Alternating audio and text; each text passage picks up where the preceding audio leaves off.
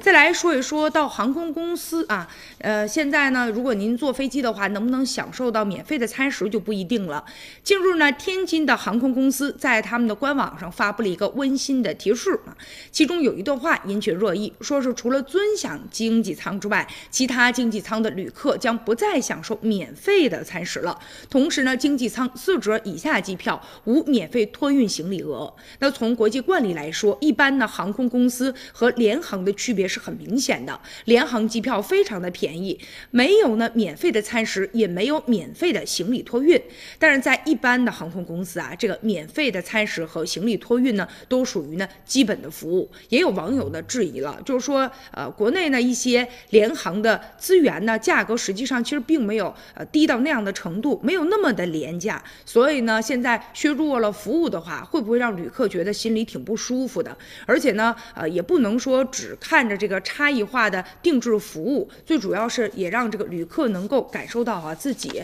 真正花了钱也能够买到这个相应的服务。除了说啊削弱这个服务之外，最主要的应该是给予，这样呢，消费者能够啊用脚投票，那航空公司也能够获得最大的利益。